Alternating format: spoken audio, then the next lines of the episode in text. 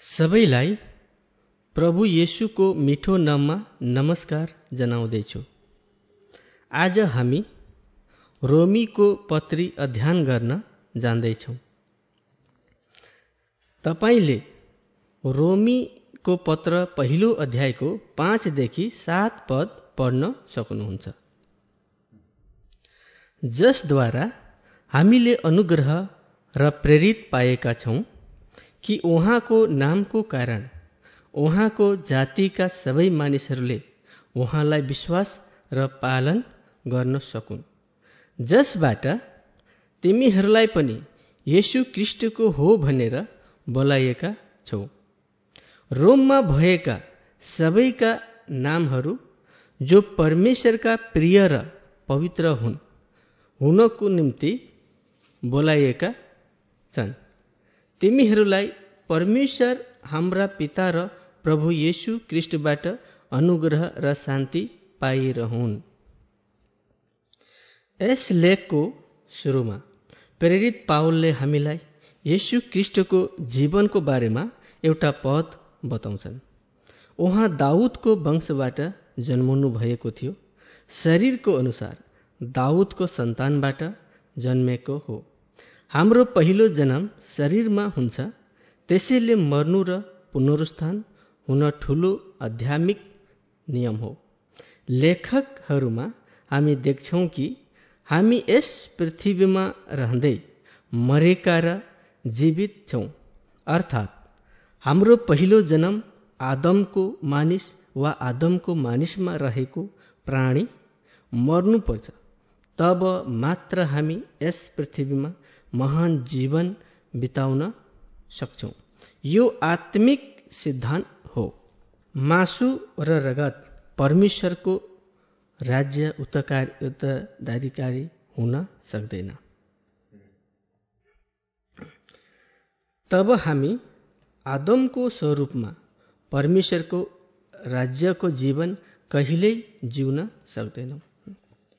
हामी यसुको मृत्युलाई हाम्रो शरीरमा सधैँ बोक्छौँ यसुको जीवन हाम्रो शरीरमा पनि प्रकट होस्।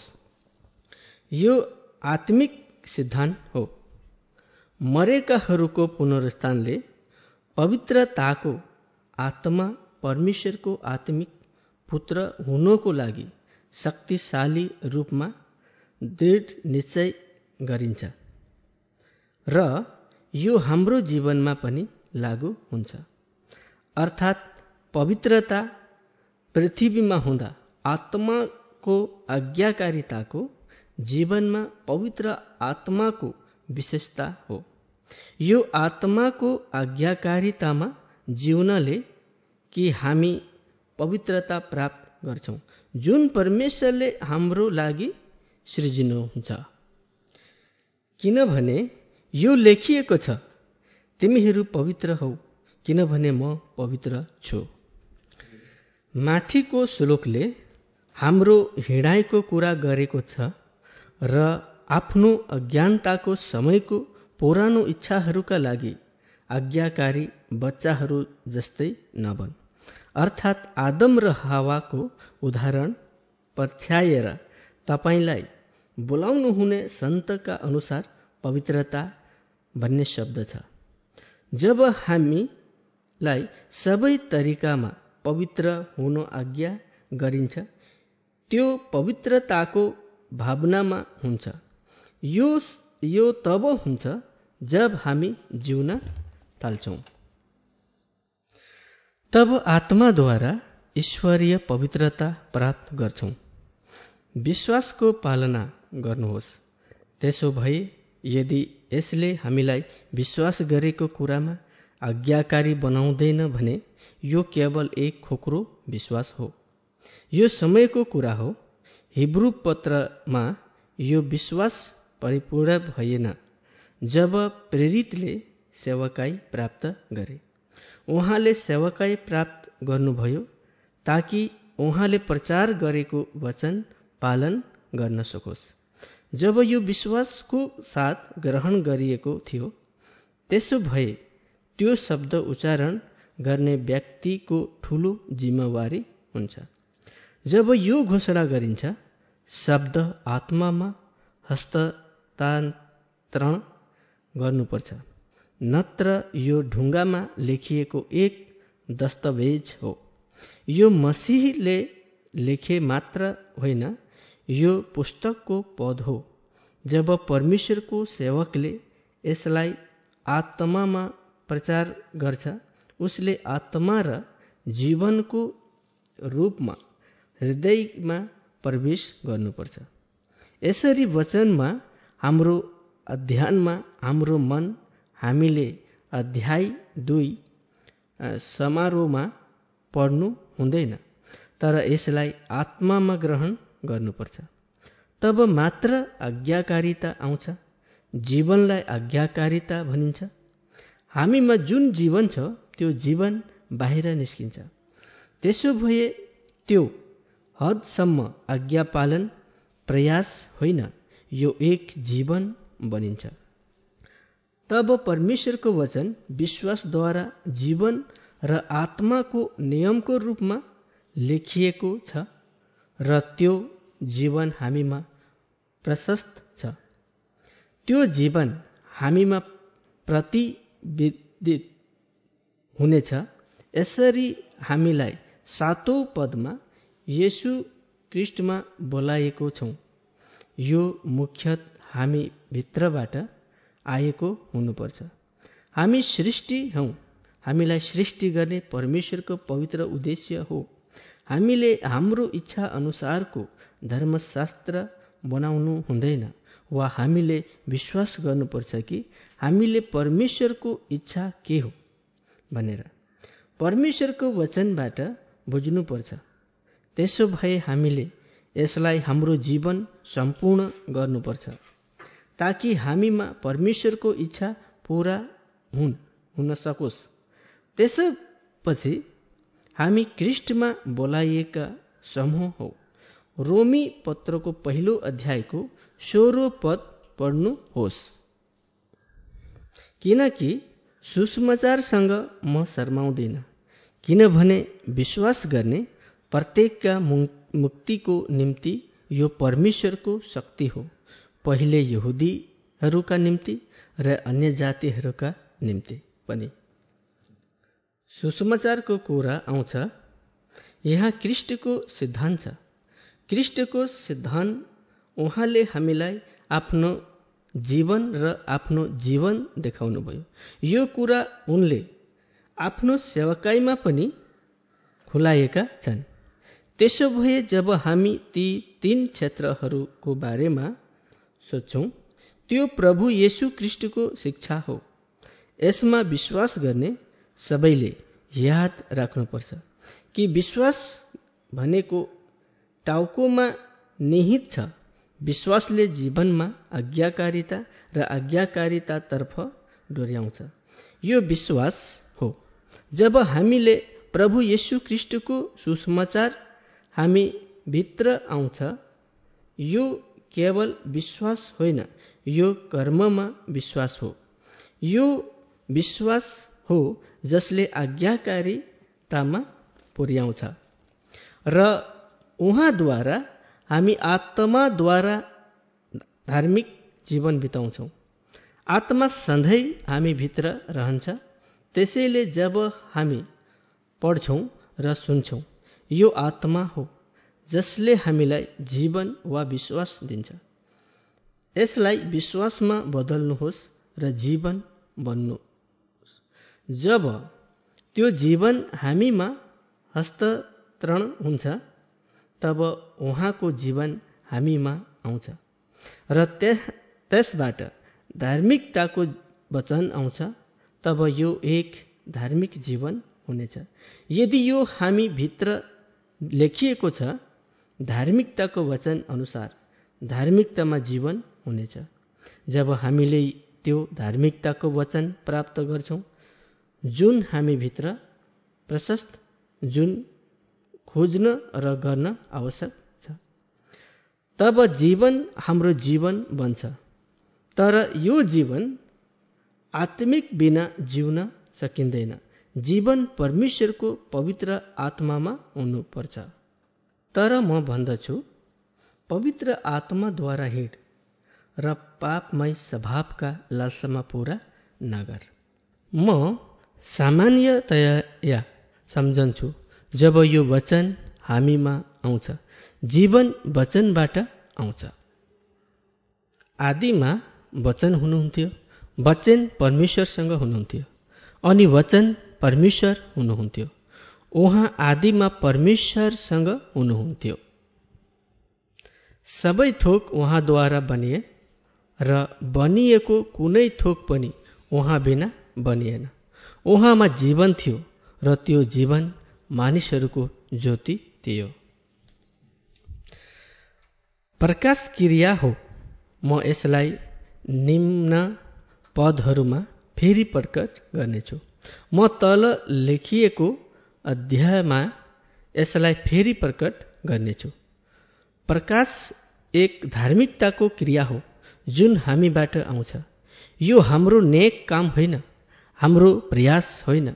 यो हाम्रो लागि काम गर्ने काम होइन। यो हामीले गरेको सेवा होइन।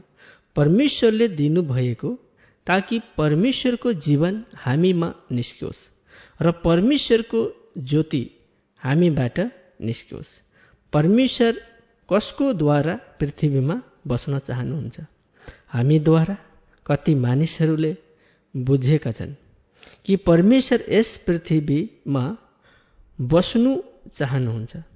तब परमेश्वरको जीवन परमेश्वरका कामहरू सबै हाम्रो जीवनबाट बाहिर आउँछन्। यो मुक्तिको लागि परमेश्वरको शक्ति हो। मुक्तिको लागि परमेश्वरको शक्ति आत्मामा प्राप्त भएको वचन हो। तब हामी मुक्ति पाएका छौँ भनी नभनौँ। जब हामी पश्चाताप गर्छौँ र बत्तिसमा लिन्छौँ र मुक्तिको मार्गमा प्रवेश गर्छौँ हामी विगतका पापहरूबाट मुक्त हुन्छौँ। तर हामीले हाम्रो पुनर्जन्म पछि मुक्तिको जीवन जिउनु पर्छ। हामी पत्रुसको पत्रमा पढ्छौँ। नयाँ जन्मेका बालकहरू जस्तै शुद्ध आत्मिक दुधको तृणा गर। र त्यसबाट तिमीहरू आफ्नो मुक्तिमा बढ्दै जान सक्नेछौ। किनकि प्रभु कृपालु हुनुहुन्छ भन्ने कुराको स्वाद तिमीहरूले पाएका छौ। यहाँ मुक्तिको लागि परमेश्वरको शक्ति छ। विश्वास दुई क्षेत्रमा छ।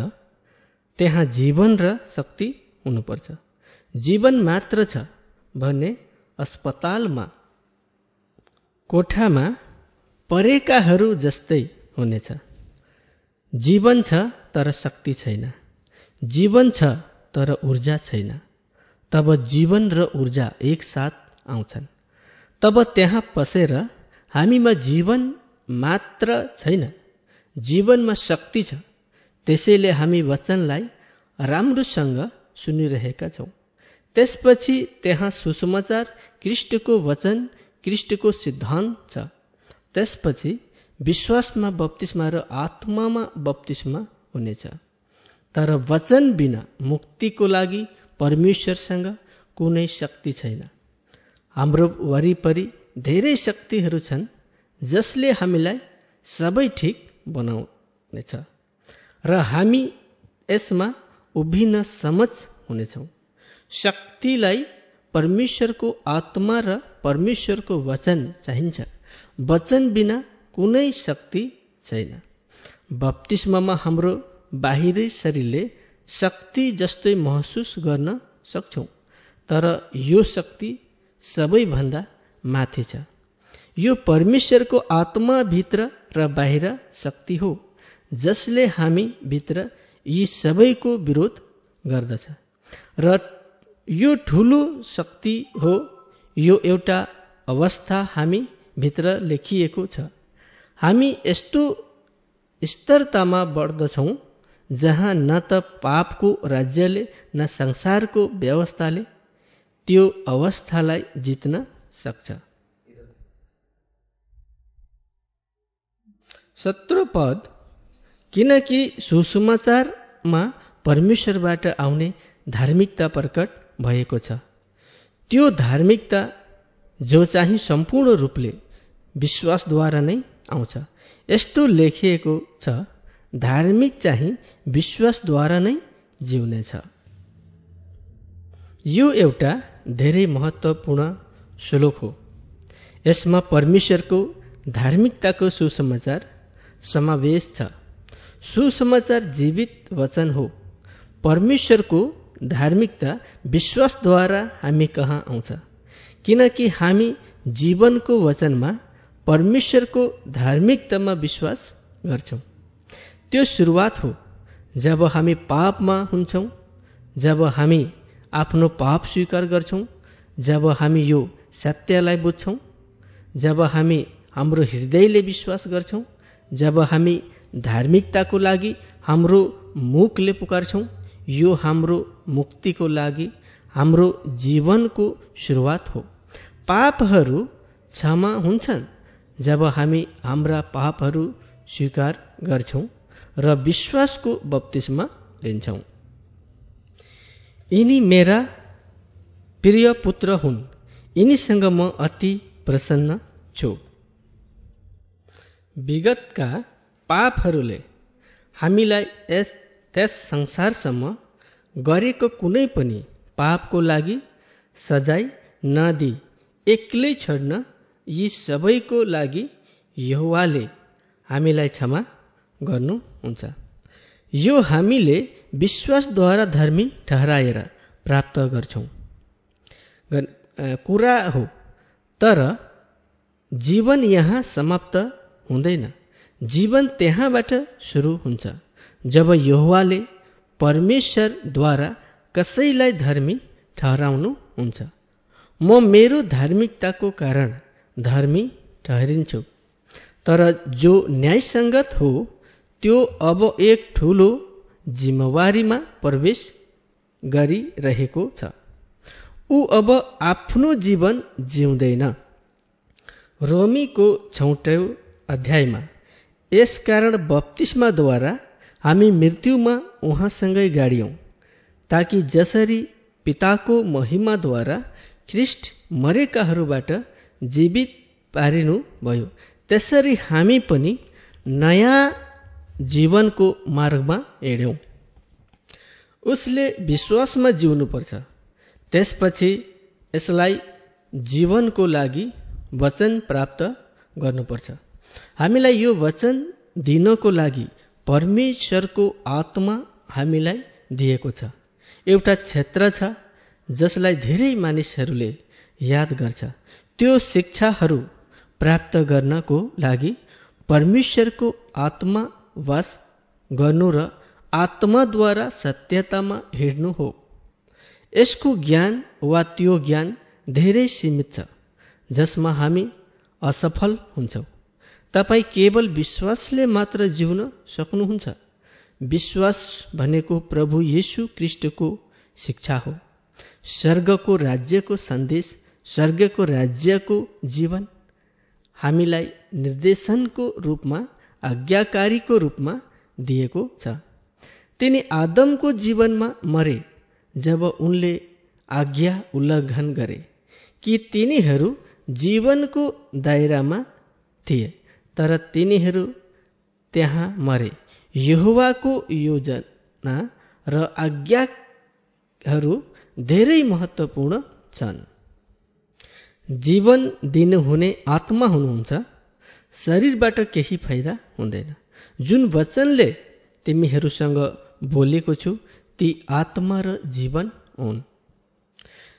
त्यो वचनमा जीवन छ र हामीले यसलाई विश्वास गर्नुपर्छ।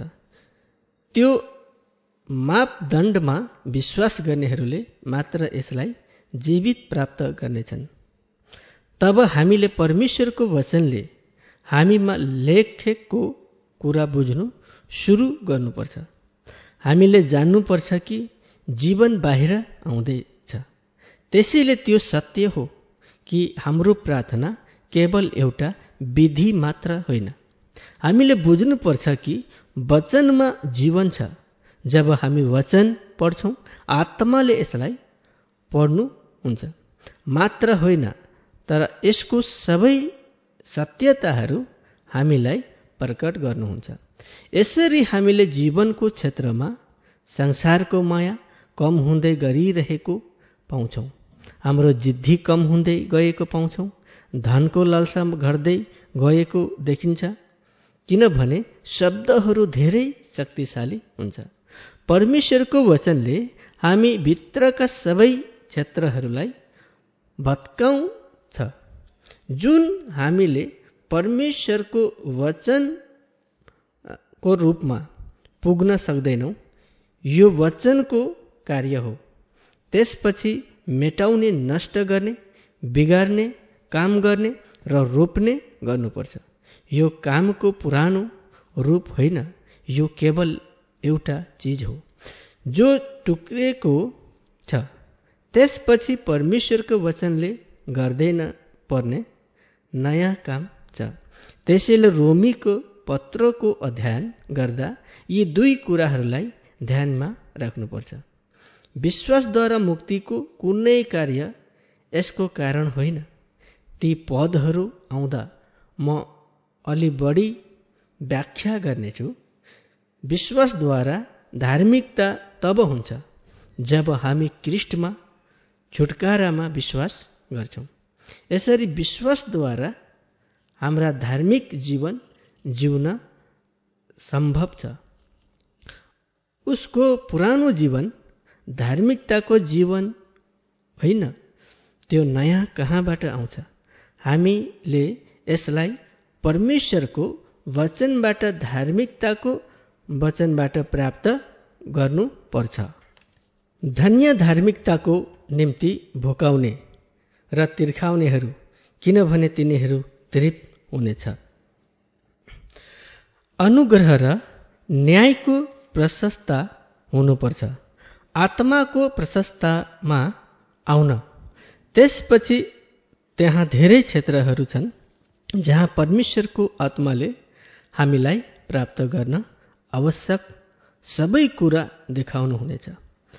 हामीले हाम्रो प्रेरित अध्ययनहरूमा यो खोज्नुपर्छ पूर्णताको यात्राको खोजीमा देश अनुसन्धान गर्नुहोस्। यो तब हुन्छ जब हामी इच्छाको साथ बस्छौँ कि परमेश्वरको आत्माले हामीलाई बाटो देखाउनुहुन्छ। वचनले हामीलाई अनुग्रह र शक्ति दिनुहुन्छ। हाम्रो भित्र लेखिएको वचन अनन्तसम्म रहन्छ। मेरो धार्मिकता जन चाहिँ विश्वासद्वारा बाँच्नेछन्। त्यो विश्वासको जीवनबाट धार्मिकताका कार्यहरू निस्किन थाल्छन्। यो उनीहरूको आफ्नै न्याय होइन। यो जनतालाई देखाउने कार्यक्रम होइन। जब धार्मिकताको वचनले हामीलाई भन्छ त्यसका कामहरू हाम्रो जीवनमा प्रकट हुनेछन्। रोमी अध्याय दुको सातौँ पद पढौँ। धैर्यसँग असल काम गरेर महिमा इज्जत र अमरतब खोज्नेहरूलाई चाहिँ उहाँले अनन्त जीवन दिनुहुनेछ। तर झगडालु सत्यको पालन नगर्ने र दुष्टतामा हिँड्नेहरूमाथि चाहिँ क्रोध र रिस पर्नेछ। हामीले त्यो पदको बारेमा सोच्नु अघि हामीले पहिले सोचेको खण्डमा म केही पदहरू थप्न चाहन्छु। अङ्ग्रेजीमा पदमा विश्वासदेखि विश्वाससम्म धार्मिकताको जीवन हुन्छ। अर्थात् यो विश्वासको पहिलो गीत होइन। जब हामी विश्वासको पहिलो पाइलामा विश्वासद्वारा धर्मी ठहरिन्छौँ हामी याकुबको चरण दर चरण विश्वासद्वारा बाँच्दछौँ तब परमेश्वरको आत्माले हामीलाई सधैँ उहाँको लागि विश्वासको वचन दिनुहुनेछ। यसले शब्द बढ्न अनुमति दिनेछ। उहाँले हामीलाई हाम्रो जीवन नवीकरण गर्न वचन दिनुहुनेछ। हाम्रो काम जब यो बढ्दै जान्छ यो शब्द आत्मामा निर्जना गर्न दिएको हो। जब यो सबै एकसाथ हुन्छ यो साँचो आध्यात्मिक विकासको जीवित जीवन बन्छ। राम्रा काम गरेको हुन्छ। प्रकाश वा प्रकाश। यसरी नै तिमीहरूको ज्योति मानिसहरूका सामने चम्कोस्। तिनीहरूले तिमीहरूका सुकर्म देखुन् र स्वर्गमा हुनुहुने तिमीहरूका पिताको महिमा गरून्। त्यसैले त जनताले तिम्रो राम्रो कर्म देखे। ती कामहरू धार्मिकताका कामहरू हुन्। यी कार्यहरू हुन् जुन परमेश्वरको धार्मिकताबाट आउँछन्। यो कहिल्यै प्रशंसा हुने छैन।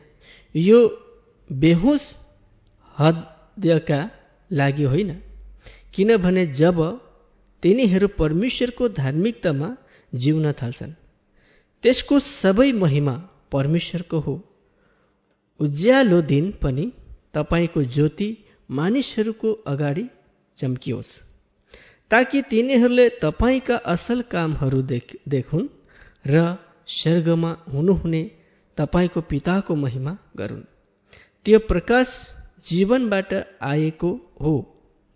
जब बोलाइन्छ उहाँमा जीवन थियो र त्यो जीवन मानिस ज्योति थियो।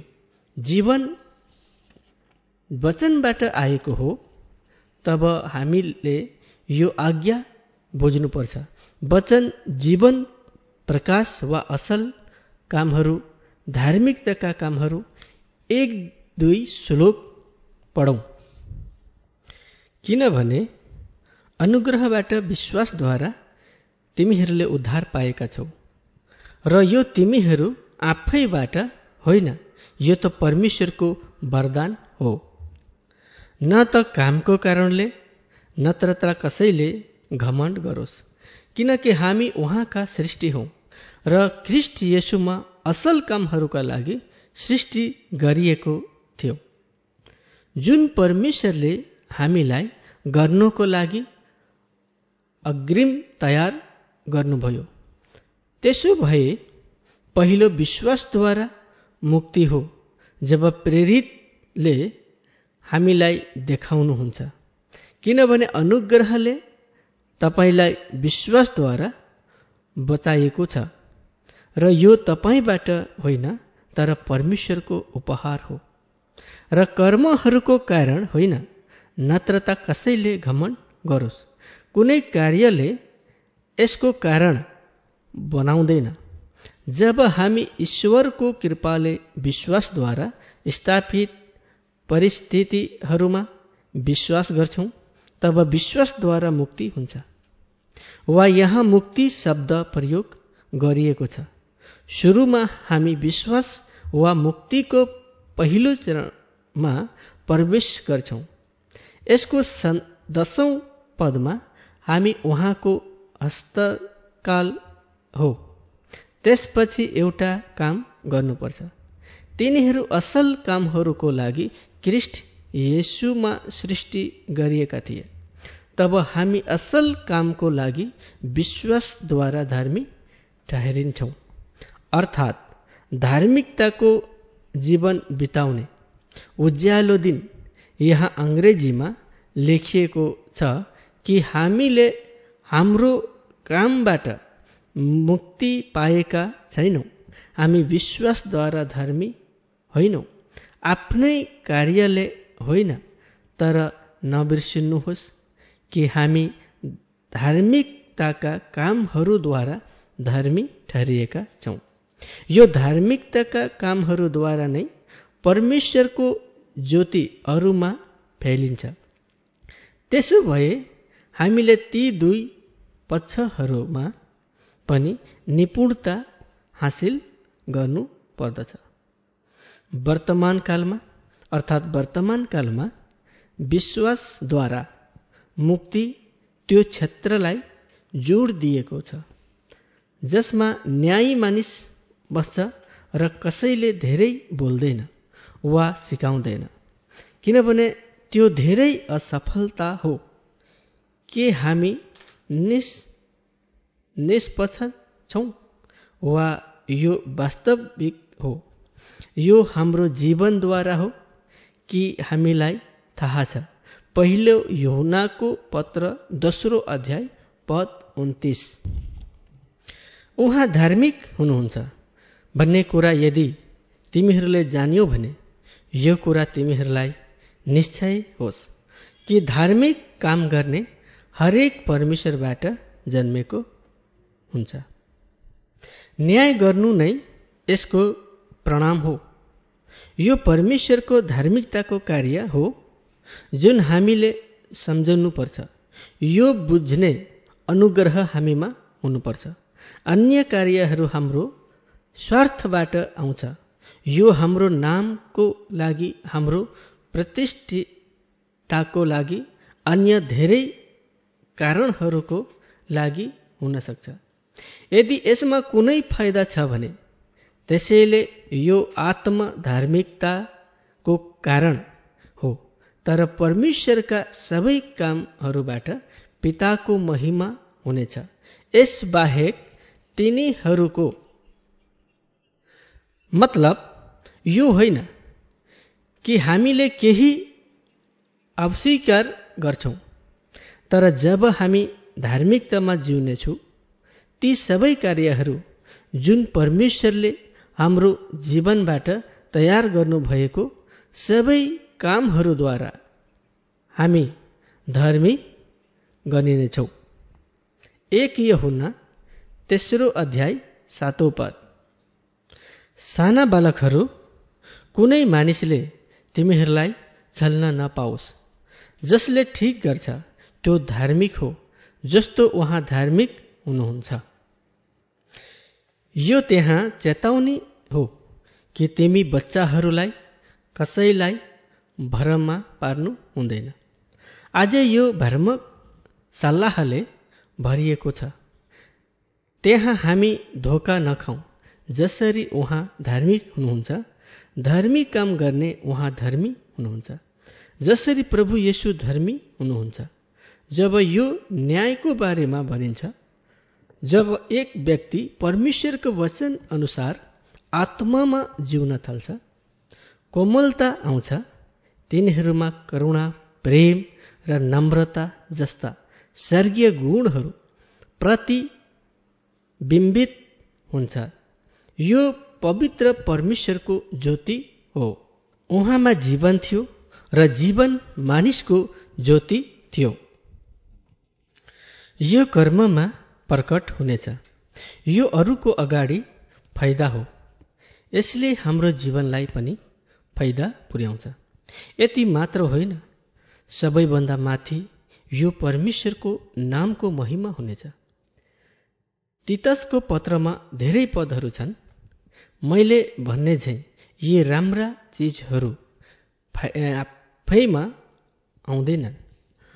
परमेश्वरको धार्मिकतामा परमेश्वरको आत्माद्वारा जब हामी जिउन थाल्छौँ त्यहाँ हाम्रो जीवनमा परमेश्वरको वचनको आज्ञाकारिता आउँछ।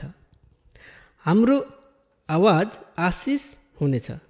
हामी दयालु हौँ जब हामी केही गर्छौँ। यसुले प्रभुको भित्री कृपाबाट गर्नुहुनेछ। त्यो सहानुभूतिको साथ भिड देखेर ऊ दयाले पग्लियो तर धेरै मानिस जम्मा गर्न होइन। हामीले ठुलो अड्डाका बनाउनु पर्दैन। यी विकृत जीवनहरू देखेर प्रभु येसुको हृदय कस्तो करुणाले पग्लियो। जब हामी ती कामहरू गर्छौँ परमेश्वरको धार्मिकता हामीमा प्रकट हुन्छ। रोमीको पत्रको दोस्रो अध्यायमा हामीले पढेको पदमा फर्कौँ। उहाँले हरेकलाई उसको कार्य अनुसार इनाम दिनुहुनेछ। असल काममा लागि रहने र महिमा सम्मान र अमरता खोज्नेहरूलाई उहाँले अनन्त जीवन दिनुहुनेछ। तर झगडालु र दुष्टतामा हिँड्नेहरूमाथि चाहिँ क्रोध र रिस पर्नेछ। दुष्ट काम गर्ने हरेक मानिसमाथि सङ्कट र आपत आइपर्ने छ। पहिले यहुदीहरूमाथि र अन्य जातिहरूमाथिमा पनि। यहाँ हामीलाई अनन्त जीवनको पद देखाइएको छ।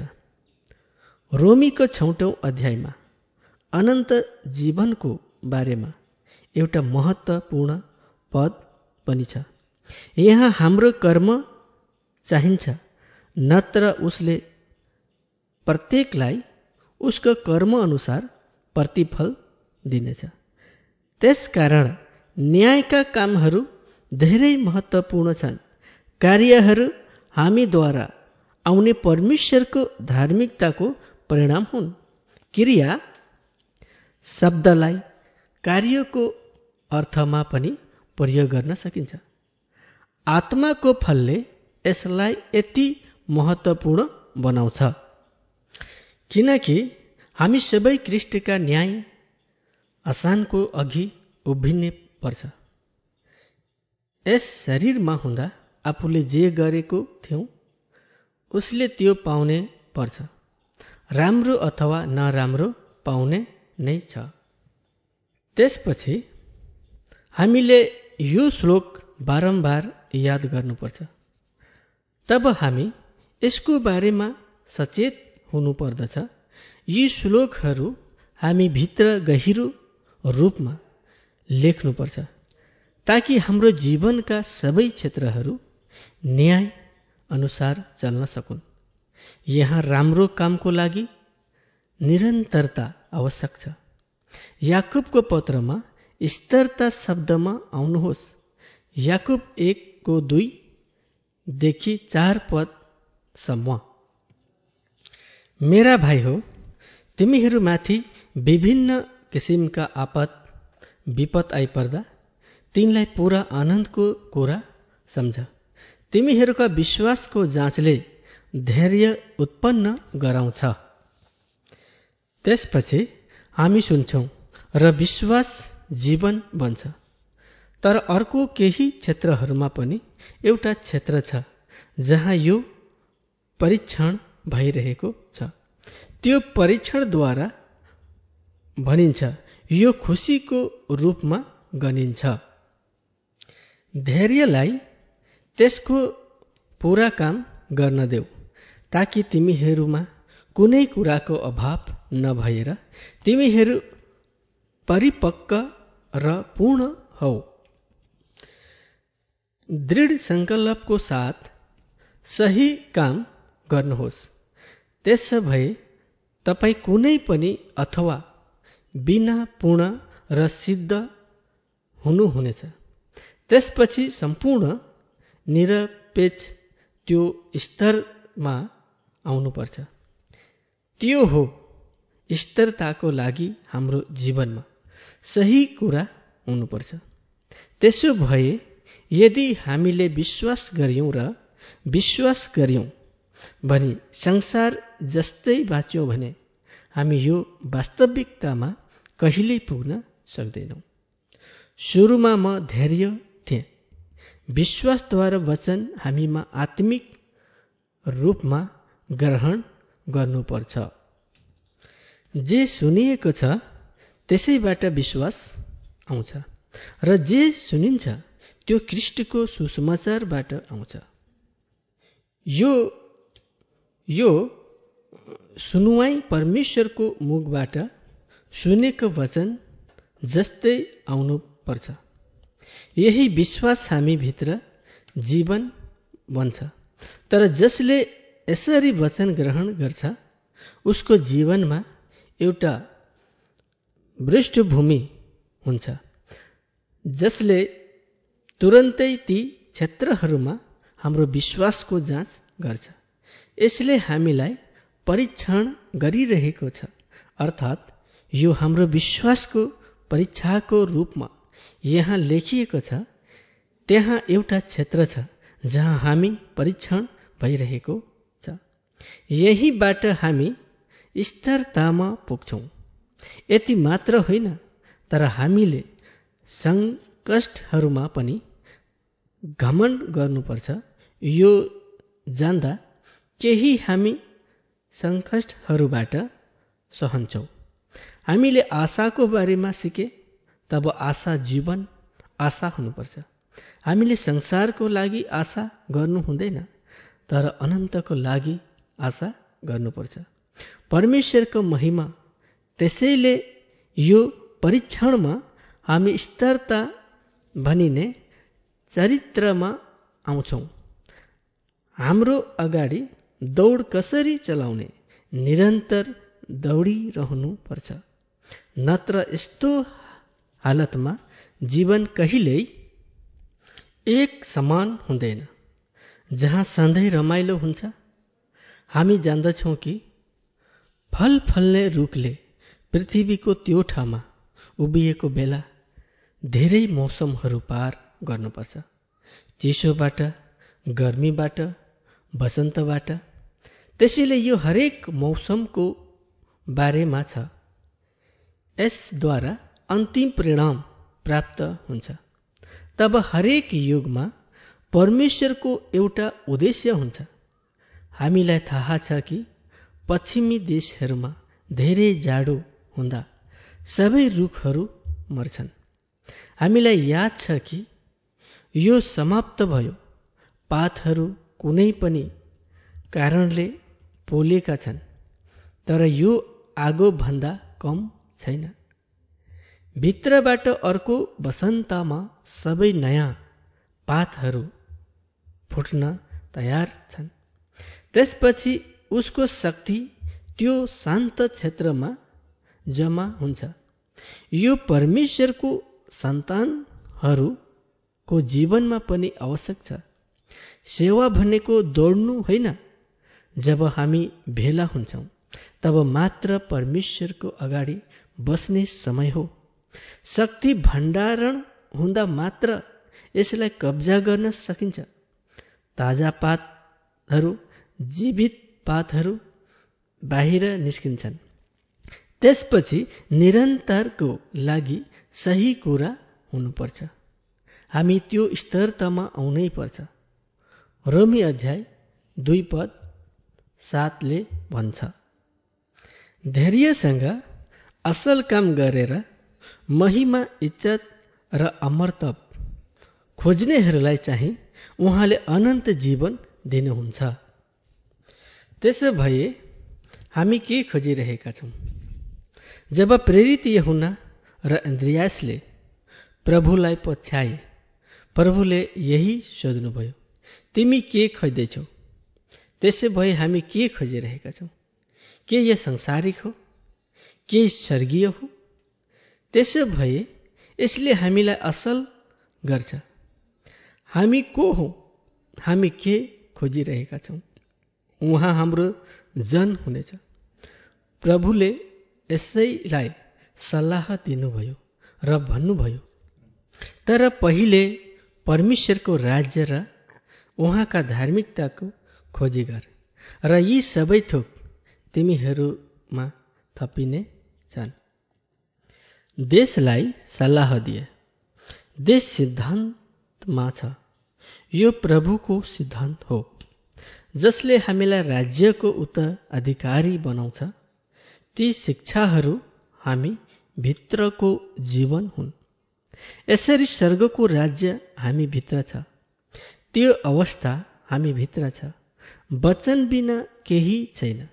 यदि कुनै व्यक्तिले यसरी गाउँछ र काम गर्छ भने उसले परमेश्वरको राज्यको उत्तराधिकारी हुन सक्दैन। परमेश्वरको राज्य जीवनमा आउँदैन। परमेश्वरको वचन धेरै गम्भीर छ। सारा सृष्टि परमेश्वरको वचनद्वारा भएको हो। शब्दको अर्थ यस पुस्तकमा लेखिएका पदहरूको सङ्ख्या होइन। यसलाई शीर्षमा हेर्नुपर्छ। जीवन पहिले नै सम्पूर्णमा सीमित छ। यो देखिँदैन किनभने यी केवल शब्दहरू हुन्। यो परमेश्वरको वचन हो तर यो ढुङ्गामा लेखिएको छ कागजमा लेखिएको यसमा जीवन छैन। तर जब आत्मामा माध्यमको रूपमा हाम्रो तयार हृदयमा राखिन्छ तब मात्र यो जीवन हुन्छ। त्यसो भए हामी के गरिरहेका छौँ? के तपाईँ त्यो जीवन खोज्दै हुनुहुन्छ? तपाईँ के खोज्दै हुनुहुन्छ? कहाँ बस्नु हुन्छ र? अनि तिनीहरू त्यस दिन उहाँसँगै बसे। सुरुमा यसुले आफूलाई तिनीहरू सामु प्रकट गर्नुभयो। जब तिनीहरू फर्किन्छन् जब सबैले भन्छन् उहाँ अगमवक्ता हुनुहुन्छ र यो अगमवक्ता प्रिय हुनुहुन्छ। हामीले मसिहलाई भेटायौँ र भर्खरै सुरु भएको प्रकाशन हो। यसको लागि कसैले भुक्तानी गर्छ क्रिस्ट आफैले दिनुहुन्छ तब मात्र खोज्नेहरूले भेटाउँछन्। हामी के खोजिरहेका छौँ? यो धेरै महत्त्वपूर्ण छ।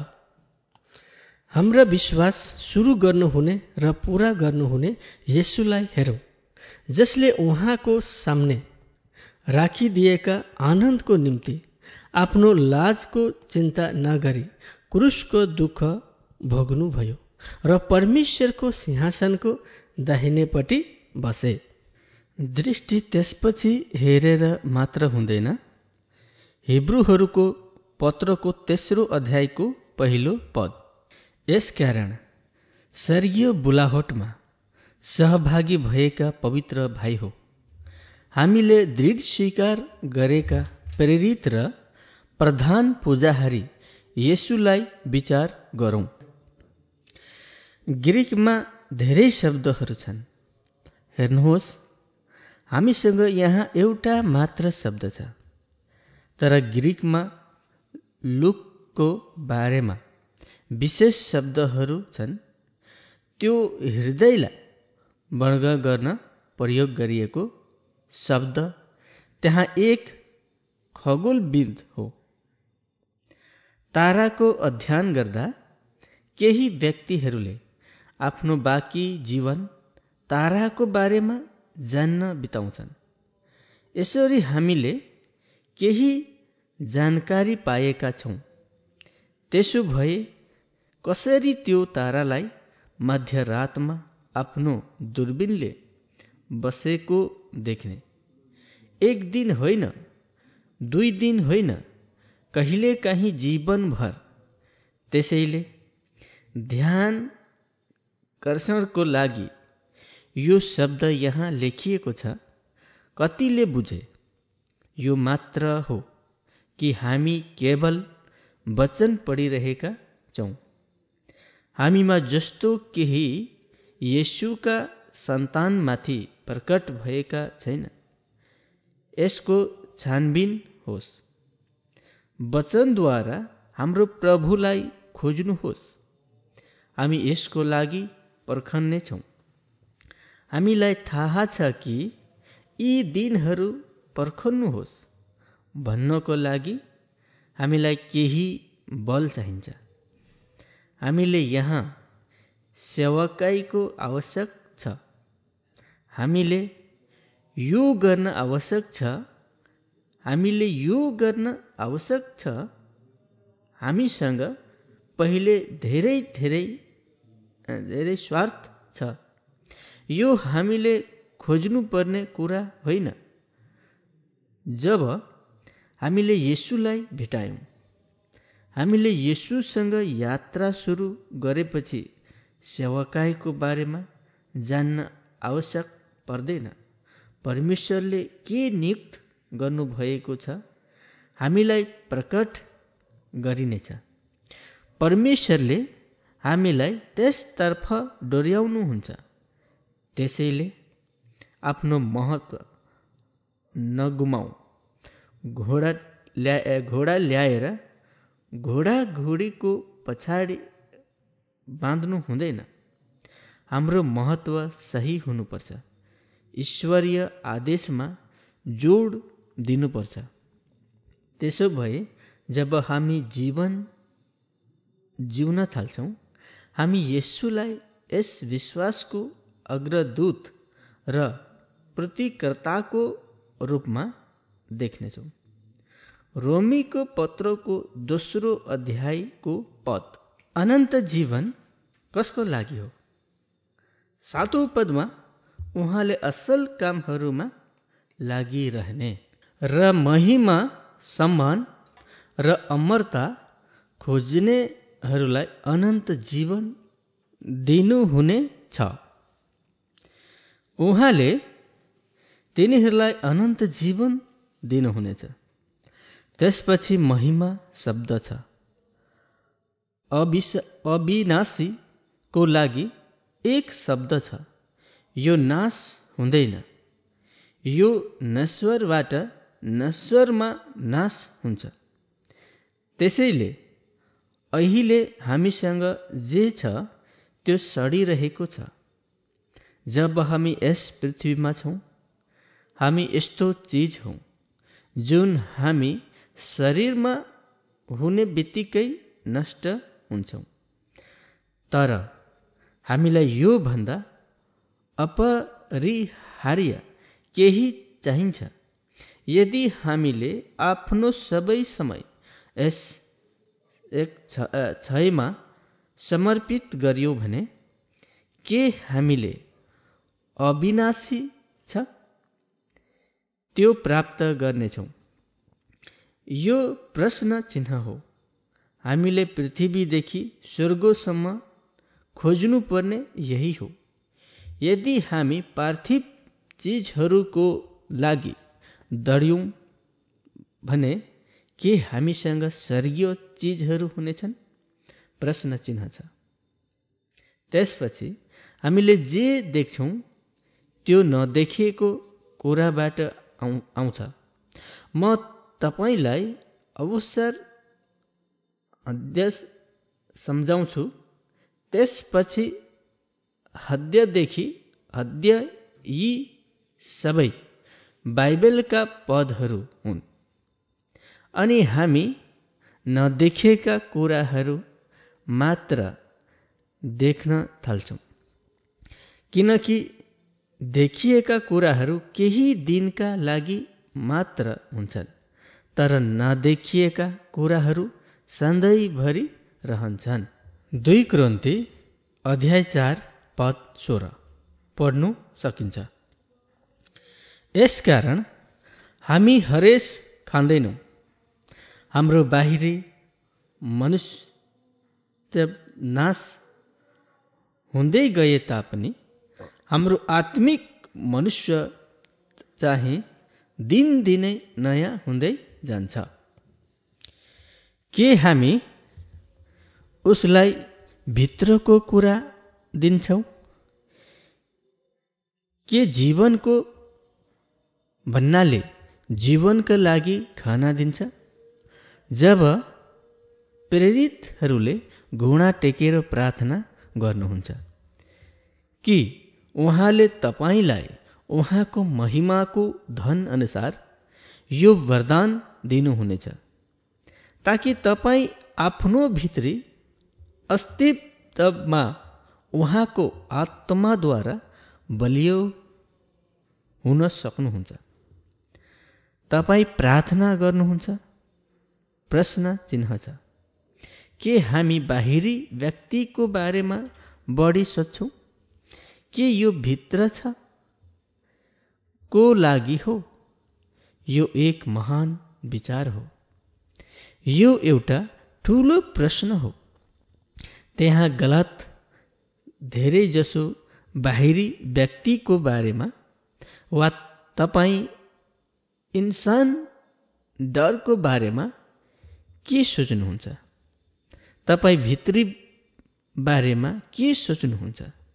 आज इसाई धर्ममा यस्तो प्रश्न सोद्धा कोही इमान्दारीपूर्वक भित्र आउने बित्तिकै भन्छन्।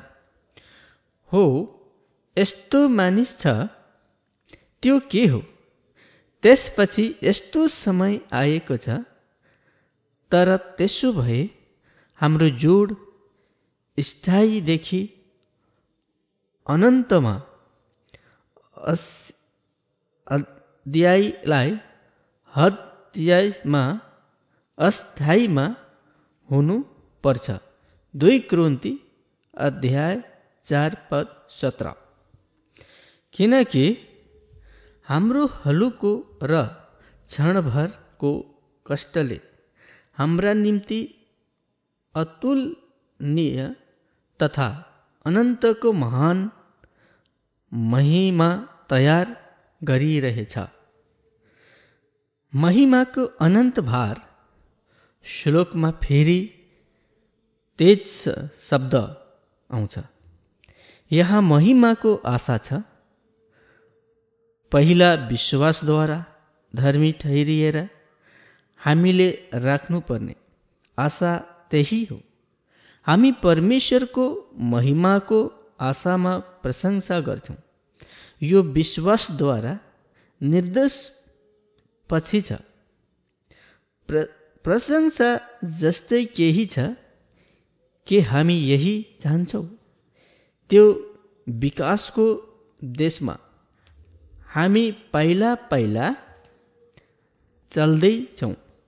तर हामीले सुरुदेखि नै सुरु गर्नुपर्छ। यो दुई क्रोन्ती अध्याय चार पद अठारमा। फेला परेको हुनुपर्छ। हामी हैस्य कुरालाई होइन तर हैस्य कुरालाई हेर्छौँ। किनभने हैस्य कुरा क्षणिक हुन्छन्। तर अहैस्य कुरा चाहिँ अनन्तसम्म रहन्छ। हामी कहाँ हेरिरहेका छौँ? हाम्रो आँखा कहाँ छ? हामीले जे देख्छौँ त्यो देख्दैनौँ। तर के देख्दैनौँ हेर्नु अस्यायी हो र नदेखिनु ईस्यायी हो। दुई क्रोन्ती पाँच अध्याय सात पद। किनभने हामी विश्वासद्वारा हिँड्छौँ। रूपले होइन। तब जब यो बाटो आउँछ न्याय साँचो विश्वासद्वारा गरिनेछ। तब आत्मा वास गर्छ र आत्माको नेतृत्वमा जीवनमा आउँछ। यस क्षयबाट हामी नश्वरताको विचार आउँछ। हामी यसको बारेमा मात्र सोच्दैनौँ। तर त्यसमा बढ्न थाल्छौँ। पार्थिव क्षेत्रबाट आध्यात्मिक क्षेत्रमा दोस्रो यो हो कि हामी सांसारिक क्षेत्रमा बढी दौड्छौँ। तर अध्यात्म खोज्नेहरू क्रमश आध्यात्मिक क्षेत्रमा बढ्दै जान्छन्। हामी जति धेरै समय परमेश्वरको अगाडि बसेर बिताउँछौँ त्यति नै हाम्रो चल्ने आकार लिन्छ। आध्यात्मिक कुराहरू चिन्तनको अवस्थामा विकसित हुन्छन्। म यस मुक्तिको वास्तविकताको कुरा गर्छु। उहाँ अझै जिउँदै हुनुहुन्थ्यो। भन्न सकिन। यसमा अर्थात् छ वास्तविकतामा पुग्नबाट भागेको छु। म स्वर्ग जान्छु नत्र म मन्त्री हुँ। अहिले सबै सेवकाई व्यापार जस्तै भएको छ। तपाईँले यो जताततै देख्नुहुन्छ अहिले साना बालक लिकालाई दुईवटा प्रवचन दिँदैछ। हामीलाई आजको दिन यसको छुटकारा चाहिन्छ। त्यहाँ एक वास्तविकता छ। त्यहाँ पहिले नै एक पवित्र व्यवस्था छ जुन हासिल गर्नुपर्छ। मण्डलीको आदेश दिएको छ। यो त्यहाँ छ कि परमेश्वरका सेवकहरूको समूह जो परिपक्वता र वृद्धिमा आएका छन् बढ्छन् र यसरी गतिविधिका यी सबै क्षेत्रहरूमा परमेश्वरको प्रणालीको स्पष्ट सम्झ पाउँछन्। यसमा रहनुको लागि कर्म र सेवा सबै त्यही जीवनबाट आउनुपर्छ। परमेश्वरको एक सेवकले मलाई केही वर्ष पहिले भने झैँ त्यहाँ धेरै सेवकहरू छन् जसको पिता छैनन् अर्थात् बुबा छैनन् अर्थात् अनुशासन थिएन। हामी जान्दछौँ कि जब बच्चा हुर्कन्छ ऊ आफ्नो आमा बुबाको अनुशासनमा हुर्कन्छ। त्यसै गरी आध्यात्मिक सन्तानको विकास हुनुपर्छ। यदि तिनीहरू बढ्दैनन् भने मण्डली आध्यात्मिक रूपमा असफल हुनेछ। मण्डलीमा आध्यात्मिक बुबाहरू त्यस्ता छैनन्। ईश्वरको मण्डलीमा आज त्यहाँ धेरै थोरै छन् जो ती तिर्खाहरू छन्। वा त्यो ज्ञानको मिसन हो जुन यसमा आध्यात्मिक परिपक्वताको लागि विकसित गर्न सकिन्छ। परमेश्वरलाई धन्यवाद। यस्ता व्यापारितहरू जताततै छन्। म ती सबैलाई हेर्न चाहन्छु। बत्तिसमा गराउनु मण्डलीको जिम्मेवारी हो। उहाँ निश्चय बन्नुपर्छ। बत्तिसमा लिएर के फाइदा? बत्तिसमा एउटा चेला बन्ने तरिका हो। एकजना काममा प्रवेश गर्छ किनभने ऊ काम गर्न चाहन्छ। ऊ त्यहाँ बसेर चिया पिउने मिठाई खान्छ भने काम लाग्दैन। मेरो शब्दको गम्भीरता बुझ्नुहुन्छ। यी धेरै गम्भीर मुद्दाहरू हुन्। परमेश्वरका सन्तानहरूको मण्डलीको सम्पूर्ण आधार नष्ट भएको छ। परमेश्वरले हामीलाई जे आज्ञा दिनुभएको छ त्यो हामीले सरल रूपमा लिएका छौँ र संसारबाट केही नीतिहरू र केही अवस्थाहरू ल्याएका छौँ। र यसलाई पूर्ण रूपमा परिवर्तन गरेका छौँ। पहिले यसलाई मिश्रण भनिन्थ्यो तर अब यो मिश्रण छैन। अब परमेश्वरको मण्डलीमा वचन ल्याउन असम्भव छ। किनकि आज मण्डली यस्तो अवस्थामा छ जहाँ सारा जगत भरिएको छ। म तपाईँलाई यो बताउन धेरै दुःखी छु। एउटा सुरुवात कतै साँचो मण्डली प्रकट गर्नको लागि हामीले आज धेरै प्रार्थना गर्नुपर्छ। यसका लागि हामीले आफूलाई नम्र बनाउनुपर्छ। अवसर मलाई याद छ कि मसँग यो सबै भन्नको लागि समय थिएन। तिमी मेरो मुखबाट निस्कन्छौ नाइ भन्नको लागि समय छैन। त्यसमा आफूलाई समर्पण गरौँ। त्यो हो जीवन र अमरता खोज्ने समूह। रचनात्मक क्षेत्र अन्वेषण गर्ने समूह अस्थायी होइन। अनन्तको लागि त्यो अनन्तताको आकाङ्क्षा गर्ने समूहलाई समूहमा ढाल्नु पर्छ किनकि धर्मशास्त्रमा जे लेखिएको छ त्यो अनन्त जीवनको लागि हो। प्रभु परमेश्वरले हामीलाई त्यो एक प्रकार प्रकाशमा डोर्याउनु होस्। हामी के खोजिरहेका छौँ? यहाँ बसेर के लाग्छ? हामी के खोजिरहेका छौँ? यो महिमा पनि हामी कहाँ आउँदै गरेको? महिमापूर्ण अभिव्यक्ति हो जुन अटुट छ। आफ्नो निम्ति पृथ्वीमा धन सम्पत्ति नथुपार जहाँ किरा र खियाले खान्छ। र जसलाई चोरहरूले चोर्छन् यो हामीभित्र प्रकट हुन्छ। स्वर्गमा किरा र किया बिना र चोरले चोरी गर्दैन। यहाँबाट हाम्रो जीवनको पाठ्यक्रम सबै परिवर्तन हुन्छ। हाम्रो महत्त्व सबै कुरा परिवर्तन गर्दैछ। परमेश्वरको वचनमा विश्वास भनेको विश्वास हो जसले हामीलाई यो आशामा डोर्याउँछ। अमरता अनन्तता महिमा आध्यात्मिकता हामी अहिले कुरा गर्दैछौँ।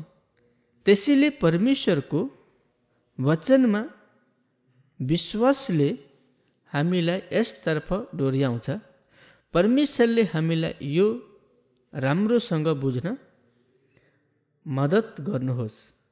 रोमी दुई अध्याय अठाइस र उन्तिस पदहरू पढ्नुहोस्।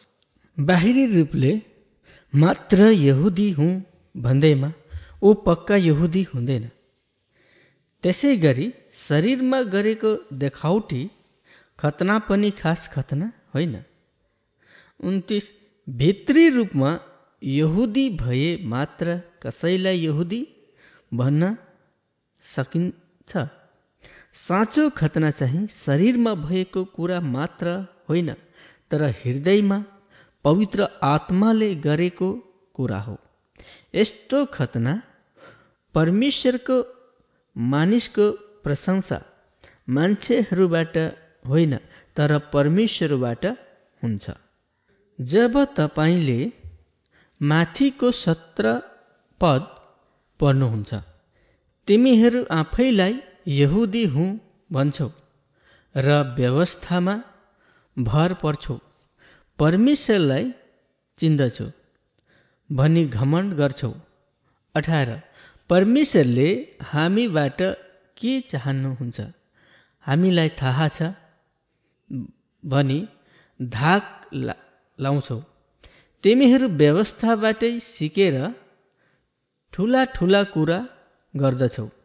उन्नाइस मनका अध्ययनहरूलाई डोर्याउन सक्छौ भनी हाँक दिन्छौ। तिमीहरू अन्ध्यारोमा बाटो नदेख्नेहरूका लागि आफूलाई साँचो जाति सम्झाउँछौ।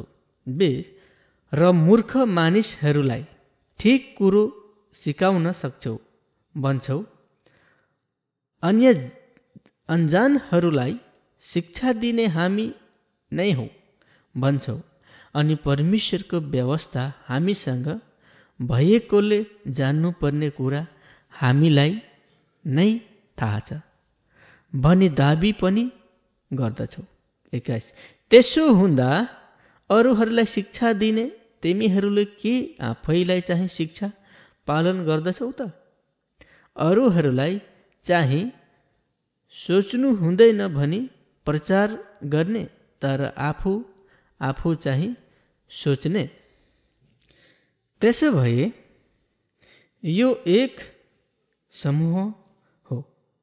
समूहले शब्द जान्दछन् तर मात्र सबै बाहिरी छ। मैले वर्ष अघि पढेको थिएँ कि जो पेन्टेकस्टल हो ऊ पेन्टेकस्टल होइन। त्यसो भए हामीले सोध्नु पर्छ के यो यो भारा बाहा हो? के यो आन्तरिक हो? रोमीको पत्रमा सिकाइको सबैभन्दा महत्त्वपूर्ण विषय वस्तुहरू मध्ये एक आत्ममा जीवन हो। तर विश्वासमा बत्तिसमा लिएपछि शरीरमा जिउने जीवन यो वास्तविक होइन। त्यसैले यो हामीले छानबिन गर्नु आवश्यक छ। आत्मामा जिउन के हो? यसको व्यवहारिकता के हो? उपदेशबाट सबै कुरा थाहा हुनेछ। माथिको सिद्धान्त राम्ररी ज्ञान छ। तर जब यो पढिन्छ यो आजको पेन्टेकस्ट भन्दा पनि राम्रो छ। हामीले व्यवस्थामा पढ्दा हामी उहाँको इच्छा र भिन्नताहरू जान्दछौँ। यो धेरै उच्च भोगाग छ। तिमी साधारण मान्छे होइनौ। किनकि तिमीले व्यवस्थाबाट ज्ञान र सत्यको रूप धारण गरेका छौ। यदि समस्या छ भने किन आफैलाई दण्ड दिनुहुन्न? अरूलाई प्रचार गर्नुहुन्छ। अर्थात् जीवन छैन। मलाई सबै थाहा छ तर जीवन छैन। जब तपाईँ होइन भन्नुहुन्छ के तपाईँ चोरी गर्नुहुन्छ? जीवन छैन हेर्दा अचम्म लाग लाग्छ। बिहान प्रार्थना छ त्यहाँ एक साँझ प्रार्थना छ। शब्दले सबै कुरा जान्दछन्। रोमीहरूको पत्रले सिकाउँछ त्यसपछि मलाई यसलाई राम्रो सरसफाइको रूपमा सिकाइन्छ। तर यो सबै बिना जीवन के हो?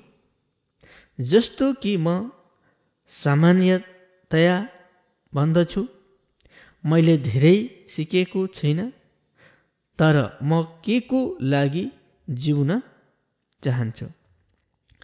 पाउनु पर्याप्त छ म त्यही प्रार्थना गर्दैछु। हे प्रभु मैले जिउन चाहेको कुरा जिउनुपर्छ। लिहा लिया डाक्टर र विज्ञान त्यो सल्लाह र यो सल्लाह र सल्लाह जुन अहिलेसम्म पत्ता लागेको छैन यी मध्ये कुनै पनि आवश्यक छैन। यो त झुट मात्र हो। तपाईँले पुस्तकहरूको गुच्छा पढ्न आवश्यक छैन। यदि हामीसँग बाँच्नको लागि वचन छ भने हामी बचेका छौँ। त्यो हाम्रो लागि पर्याप्त छ। हामीले यसको लागि प्रार्थना गर्नुपर्छ। प्रभु मलाई वचन स्वर्गीय उपदेश अध्ययन वा धार्मिक जीवन जिउनको लागि उहाँले नियुक्त गरेको जीवन जिउन दिनुहोस्। रोमी अध्याय दोस्रो पदहरू अठाइस उन्तिस। यदि एक मानिस शारीरिक रूपले मात्र यहुदी हो भने ऊ साँचो अर्थमा यहुदी होइन सत्य खतना शारीरिक खतना मात्र होइन। एक मानिस मनको भित्री तहबाट मात्र साँचो यहुदी हुँदछ। साँचो खतना आत्माद्वारा हृदयमा भएको हुन्छ विधानद्वारा होइन। यो आत्माले गरेको हुँदछ। लिखित व्यवस्थाले गरेको हुँदैन। हृदयमा खतना भएको मानिसले मात्र परमेश्वरबाट प्रशंसा पाउँछ। अनि मानिसहरूबाट होइन। रोमी अध्याय सात पद छ। विगतमा व्यवस्थाले हामीलाई कैदी बनायो तर हाम्रो पुराना स्वभावहरू मरेर गए अनि हामी व्यवस्थाबाट मुक्त गर्यौँ। यसैले अब हामी परमेश्वरलाई आत्माको नयाँ ढाँचाले सेवा गर्दछौँ। नियमहरूमा लेखिएको पुरानो ढाँचाले होइन अब हामी परमेश्वरलाई आत्माद्वारा नयाँ ढाँचाले पुज्नु पर्छ। यो आत्मामा जीवन हो व्यवस्थामा अपवादहरू छन्। भनी भन्नुको अर्थ व्यवस्था छैन भने होइन परमेश्वरको वचन अस्तित्वमा छैन। भन्ने होइन। तर वचन हामी भित्रै बनेको हो। हिब्रू अध्याय आठ पद दस। तब परमप्रभु भन्नुहुन्छ म यो नयाँ करार इसरायलका मानिसहरूलाई भविष्यमा दिनेछु। परमेश्वर भन्नुहुन्छ म आफ्नो करार तिनका मनमा हालिदिनेछु। म आफ्नो करार तिनका हृदयमा लेखिदिनेछु म तिनका परमेश्वर बन्नेछु र ती मेरा प्रजाहरू बन्ने छन्। व्यवस्था पवित्र शास्त्रमा के छ भन्ने कुरा होइन तर यहाँ प्रेरितले पत्रको शब्दलाई जनाउँछ। यहाँ पढ्दा पत्रको उमेरमा होइन। पत्र त्यो हो जब हामी यसलाई छुट्टै खण्ड। दुई क्रोन्ती अध्याय तिन पद तिनमा पढ्छौँ। तिमीहरूले नै देखाउँछौ कि तिमीहरू कृष्णका पत्र हो। अर्थात् हाम्रो सेवाको फल जुन पत्र मसीले होइन तर जीवित परमेश्वरका आत्माले लेखेको हो। ढुङ्गा पाटीमा होइन तर मासुका हृदय पाटीमा यस पुस्तकमा लेखिएको हाम्रो वचन हाम्रो भित्री आत्माबाट आएको हो जसरी हामीले हिब्रूहरूको पुस्तकमा पढ्छौँ म मेरो व्यवस्था तिनीहरूमा राख्नेछु र तिनीहरूको हृदयमा लेख्नेछु। यो आत्माको वचन हो। यो हामीले रोमी अध्याय आठको दोस्रो पदमा पढेका छौँ। किनभने पाप र मृत्युको व्यवस्थाबाट मलाई जीवनका आत्माको व्यवस्थाले क्रिस्ट येसुमा मुक्त पारेको छ। स्वतन्त्रता शब्द रोमीहरूलाई पत्रमा धेरै ठाउँहरूमा देखा पर्छ। अध्ययन दिएर पढियो भने सबै ठाउँमा आत्माको दस्तावेज हो। पत्र आत्मा होइन जब प्रेरितले यो पत्र भन्नुहुन्छ त्यसपछि व्यवस्थाले पत्रको पत्रलाई सङ्केत गरिरहेको छ। तर नयाँ व्यवस्था तब हुन्छ जब व्यवस्था हामीमा आत्मामा लेखिन्छ यो जीवनको वचन हो। जीवनको आत्माको सिद्धान्त पनि त्यहाँ दस्तावेजको रूपमा लेखिएको छ। रोमी पत्रको आठ अध्यायको चार पद। यस हेतुले कि व्यवस्थाको उचित आवश्यकता हामीमा पूर्ण होस्। हामी जो पापमय स्वभाव अनुसार होइन तर पवित्र आत्मा अनुसार चल्दछौँ। अर्थात् व्यवस्थामा जे छ त्यो हामी भित्रको जीवनमा आउँछ र हामी त्यो जीवनमा बाँच्दा त्यसमा धार्मिकताका कामहरू सिक्छन्।